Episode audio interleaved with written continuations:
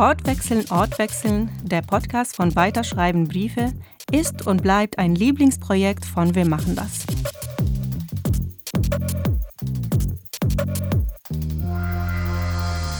Poesie kann Politik deuten, entlarven und gegen sie aufbegehren.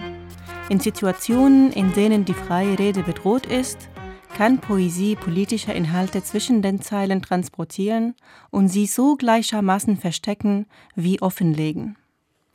Die Lyrikerinnen Pega Ahmadi und Monika Rink, eines der Tandems aus Weiterschreiben und Wortwechseln, Ortwechseln, haben einen Briefwechsel geführt über Themen wie diese und über vieles mehr. In diesem Podcast hören wir Auszüge daraus.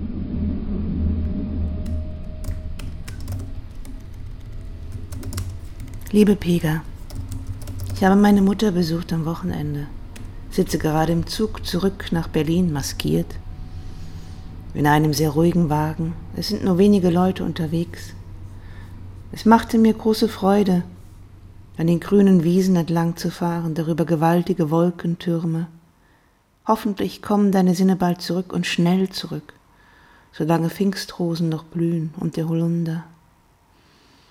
Ich bin deinem Hinweis auf die Volumenpoesie nachgegangen und fand einen weiteren Begriff auf Französisch, Espasmentalisme, einem Gedankengang Volumen zu geben.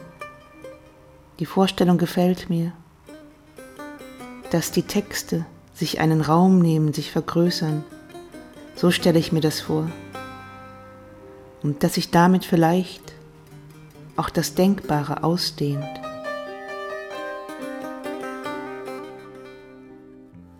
Liebe Monika, jetzt kann ich mir die Ruhe eines Zuges mit den grünen Landschaften und Wolkentürmen vorstellen.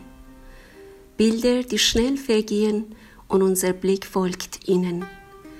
Wenn der Zug relativ leer ist, begleitet sein Rhythmus unsere Gedanken.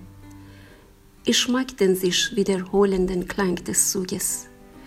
Ich freue mich, dass du im Internet etwas über Space Mentalism gefunden hast. Ich konnte dort immer noch keine Übersetzung von Royais Gedichten finden. Vielleicht sollte ich selbst eins für dich übersetzen. Ich habe gesehen, dass es französische Übersetzungen gibt, aber kein Gedicht im Netz gefunden. Ich habe aber auch nur flüchtig geschaut. Das Internet im Zug funktioniert nicht immer gleich gut. Vielen Dank für deine Beschreibung der Entwicklung der iranischen Poesie. Das ist sehr interessant. Du schreibst, dass sich die heutige Poesie sehr stark von der von Nima, Achohan und Shamlu entfernt. In welche Richtung geht die neue Dichtung? Welche Einflüsse greift sie auf? In Bezug auf die heutige iranische Poesie muss ich sagen, dass es verschiedene Arten gibt. Einige Leute schreiben immer noch klassische Gedichte, aber die Mehrheit ist bei denen, die neue Gedichte schreiben.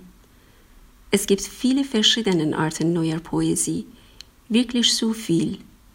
Vor ungefähr 25 Jahren waren wir eine sehr kleine Gruppe von Dichtern, die einen neuen Stil in Form und Sprache der Poesie geschaffen haben. Wir haben uns auf die Nutzung unentdeckter Kapazitäten der persischen Sprache verlassen. Der Ton, und die Funktion der Sprache in unserer Poesie waren unterschiedlich. Wir waren in der Minderheit, aber im Lauf der Zeit wurde dies nach und nach ein bekannter und gültiger Trend. Wir haben daran geglaubt, heterogene semantische Elemente zu kombinieren.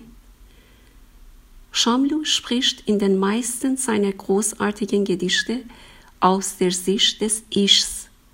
Nun wir glaubten, dass die Zeit der Diktatur des Monologs vorbei ist. Dies ist nur ein Beispiel davon. Eine große Fülle, sehr viele unterschiedliche Schreibweisen.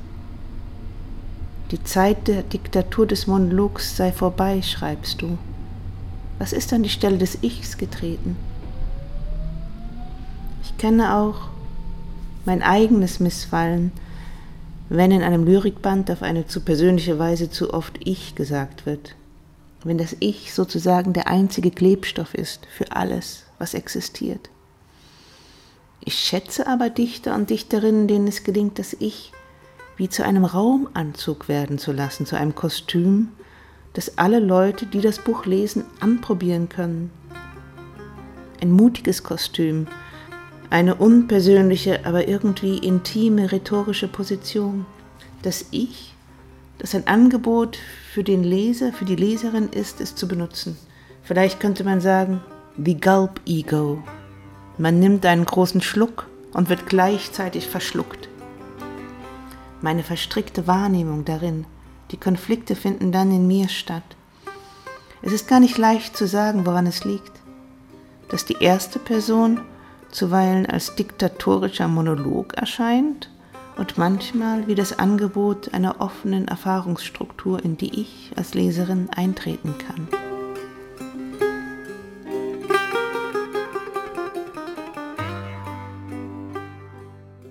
Unsere Kritik an der politischen Situation zeigte sich in der Poesie durch die Revolution einer schneidenden, geschlachteten, sensierten Sprache. Es war beabsichtigt.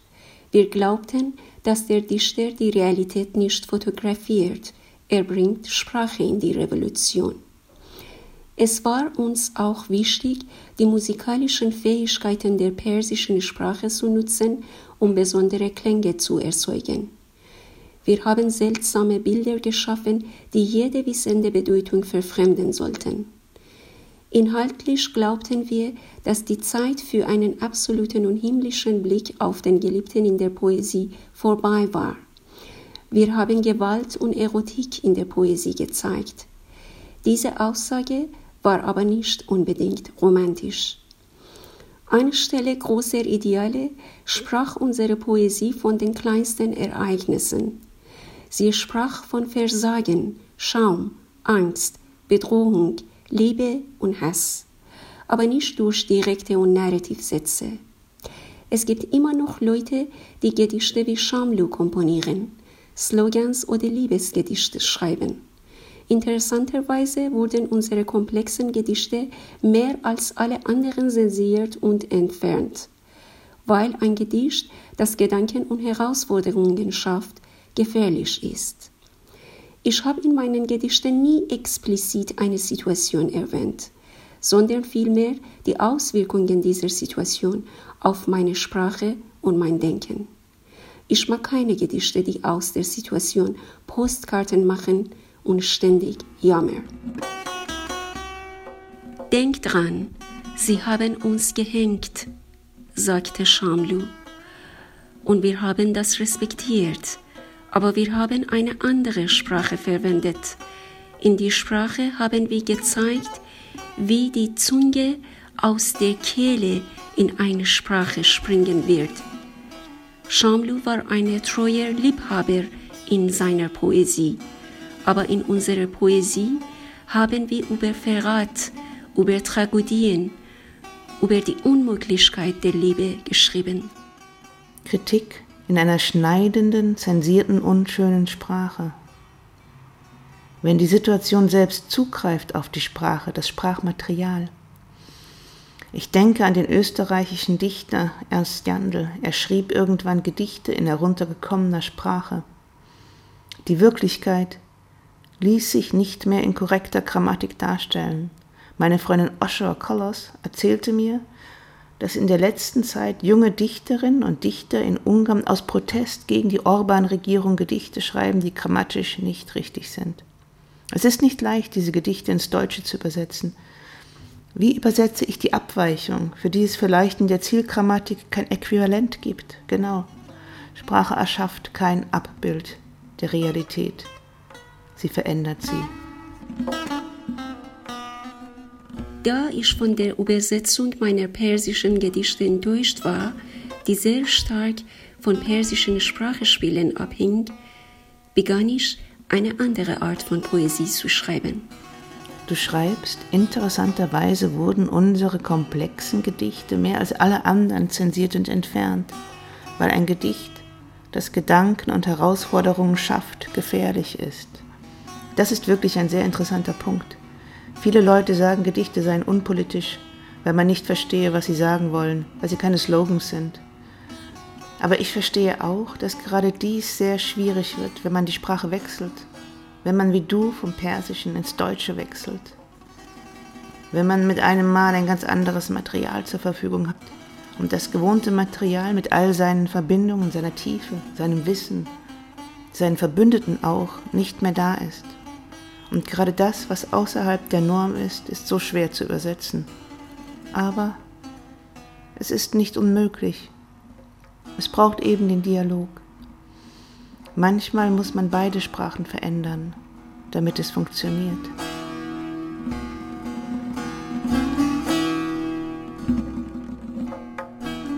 Vor ungefähr 20 Jahren versuchte die kleine Gruppe von Dichtern und Dichterinnen, von der ich dir berichtet habe, eine Art Polyphonie anstelle von Monophonie. Zu dieser Zeit glaubten wir, dass ein Gedicht in der Lage sein sollte, mehrere Stimmen gleichzeitig wiederzugeben. Wie wenn einige Leute in einem Raum sind. Einer von ihnen singt, ein anderer spricht laut und zur gleichen Zeit spricht jemand mit dem Telefon. Also haben wir versucht, ein Gedicht mit vier Stimmen zu schreiben. Vielleicht war es nur ein experimenteller Versuch. Ich erinnere mich, dass ich damals ein langes Gedicht mit dem Titel Drei Frauen, ein Gedicht für drei Stimmen von Sylvia Plath gelesen hatte. Ich erinnere mich, dass ein Freund von mir vier oder mehr verschiedene Tone und Akzente imitierte, während er sein Gedicht wie ein Schauspieler las. Zu dieser Zeit habe ich ein Gedicht mit dem Titel Echolalia verfasst. Ich hatte herausgefunden, dass Menschen mit Echolalia Geräusche und Sätze wiederholen, die sie hören. Sie sind möglicherweise nicht in der Lage, effektiv zu kommunizieren, weil sie Schwierigkeiten haben, ihre eigenen Gedanken auszudrücken. Dann wiederholte ich in derselben Gedichtlesung jedes Wort meines Gedichts mehrmals wobei ich mit hoher und tiefer Stimme sprach, um das Thema darzustellen. Wir waren jung und hatten große Ideen im Kopf. Wir wollten alles schütteln. Vielen Dank für die Beschreibung dieser polyphonen, vielstimmigen Lesungen. Ich stelle sie mir geradezu theatral vor. Sind diese Texte dann auch wirklich veröffentlicht worden oder waren sie vor allem für die Aufführung gedacht, also für den Vortrag? Wie wurden sie von den Leserinnen und Lesern aufgenommen? Wir hatten versucht, in unseren gedruckten Gedichten verschiedene Schriftarten zu verwenden, damit die Leser jeden Satz unterschiedlich lesen können. Wir waren jedoch immer in der Minderheit. Nach Jahren wurden extrem experimentelle Gedichte milder und weiser, genau wie wir selbst. In meinen Gedichten gibt es häufig mehrere Stimmen, die aufeinander reagieren. Ja, ich würde sogar sagen in meinem Kopf, meinem Denken. Die Entwicklung des Gedankens vollzieht sich durch eine Reihe von Widersprüchen. Nein, doch, nein, doch, aber, aber wenn das, dann auch das und so weiter und so fort. Die Wiederholung ist auch ein sehr eindrückliches Mittel. Die Dichterin Elke Erb hat teilweise unterschiedliche Fassungen von ihren Gedichten. Sie hat eine Fassung zum stillen Lesen und eine Fassung zum Vortragen, und die Vortragsfassung hat oft viele Wiederholungen. Die Worte verändern sich, wenn man sie wiederholt. Heute vergleiche ich die deutsche Poesie mit der amerikanischen Poesie, soweit es mir meine kleine Bekanntschaft mit einem Teil der deutschen Poesie erlaubt, und stelle fest, dass es auf Deutsch viel weniger ich-zentrierte Gedichte gibt. Ich mag es sehr, wenn ein deutsches Gedicht damit beginnt, eine Situation zu beschreiben oder eine Idee zu entwickeln. Wie auch immer, ich bin froh, dass ich eine Chance habe, diese alten Erinnerungen mit dir zu teilen und ich schätze dein Interesse an der Kenntnis der jüngsten iranischen Poesie sehr, liebe Monika. Jetzt bin ich nicht mehr ganz gegen dieses Ich. Es sollte da sein, wenn es eine Notwendigkeit dafür gibt. Im Moment merke ich, wie häufig ich das Ich benutzte, während ich diesen Brief schreibe. Ach, siehst du? Ich versuche mich an Gedichten mit einem rhetorischen Ich, einem Ich für alle. Aber ich lasse auch gerne nichtmenschliche Akteure sprechen, Dinge, Tiere, Gedanken, Konzepte. Und in einem Gespräch reicht man sich das Ich hin und her. In dem Moment, in dem die erste Person zuhört, wird sie sofort zur zweiten Person, beginnt sie zu sprechen, ist sie wieder die erste. Als sei das Ich ein Pfand. Und sobald man diesen Pfand in der Hand hat, kann man sprechen. Vielleicht spricht man ja gar nicht von sich selbst. Doch einen Brief zu schreiben, ganz ohne Ich zu sagen, wäre seltsam. Selbst wenn ich versuchen würde, kein einziges Mal Ich zu sagen, wäre es ja immer noch ich, die versucht, das zu vermeiden. Es macht mich ganz aufgeregt, dass du mir geschrieben hast, dass ungarische Dichter falsche Grammatik als eine Art Protest verwenden. Ich finde es großartig.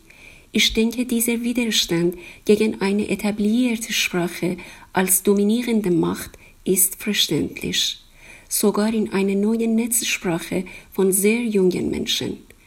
Sie wollen auch ihre eigene Unabhängigkeit und ihre Freiheit.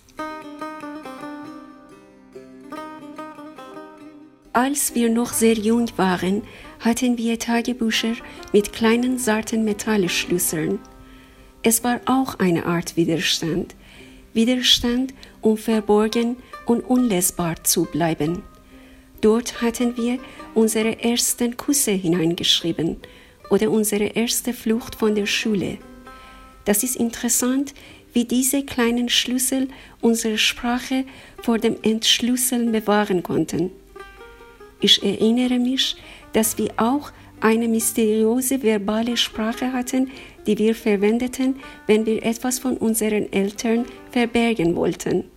Wir haben es Suski-Sprache genannt Susk auf Farsi bedeutet Kakerlake und wir hatten es Suski genannt, weil es voller Buchstabe S war. Oh, die Soski-Sprache. Ich hatte auch ein geheimes Tagebuch. Das Schreiben war eine Art von Magie und natürlich eine große Hilfe bei vielen Enttäuschungen während der Pubertät. Man konnte immer wieder von neuem beginnen zu schreiben. Ich habe in einem Buch von Charlotte Wiedemann gelesen, dass die Leute im Iran sehr geübt seien im Umgang mit Mehrdeutigkeiten. Zitat als während der restriktivsten Phasen der Islamischen Republik auf der Bühne sogar das Wort Küssen verpönt war, behalf sich ein Regisseur mit einem Wort, das in Farsi sehr ähnlich klingt. Der Schauspieler sagte zu seiner Geliebten also, ich zwanzige dich, und der Batzbin ließ das, warum auch immer, durchgehen. Ich weiß natürlich nicht, ob das stimmt, aber es gefällt mir sehr gut. Sicher sind viele dieser Wortspiele kaum zu übersetzen.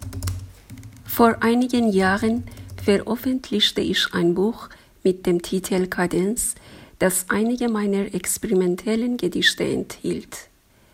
Das Buch wurde von Kritikern und der jüngeren Generation von Dichtern gut aufgenommen, aber die Klassiker waren darüber empört. Zum Beispiel gibt es ein langes Gedicht in dieser Sammlung, das der Todesfuge von Paul Celan gewidmet ist. Ich erzählte eine kriminelle Geschichte, in der ich mit zwei Worten spielte. Charu bedeutet Messer und Ru bedeutet Schwan.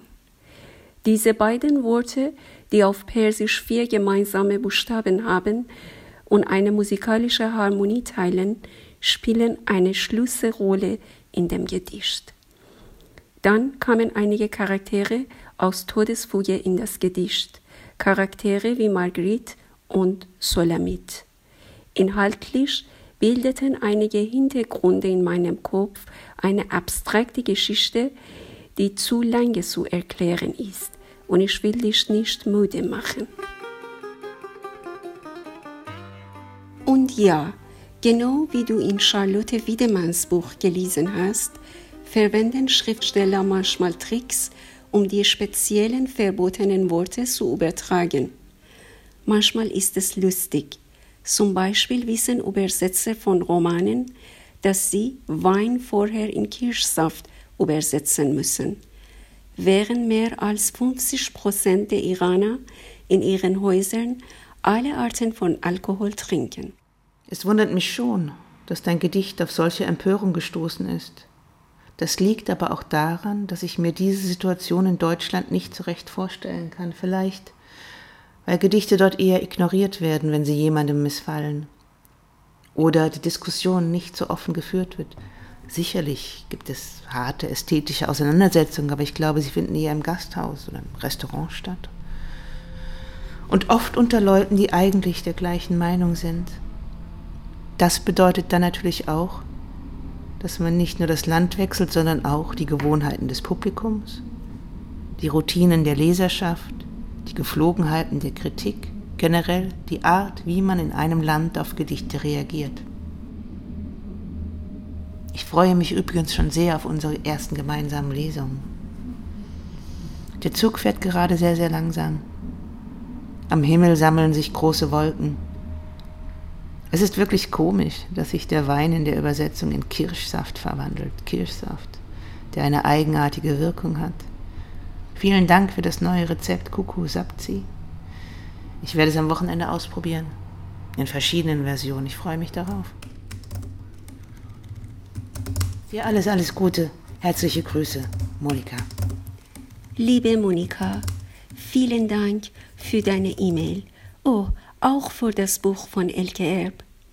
Sobald ich deinen Umschlag öffnete, schrieb ich diese paar Sätze. Ich finde meine Sprache wieder, wo das fliegende Fred springt aus den Farben und deinen Worten heraus. Vor ein paar Tagen habe ich ein neues Gedicht geschrieben, das ich dir sende. Ganz herzliche Grüße und bleib gesund, Pegga.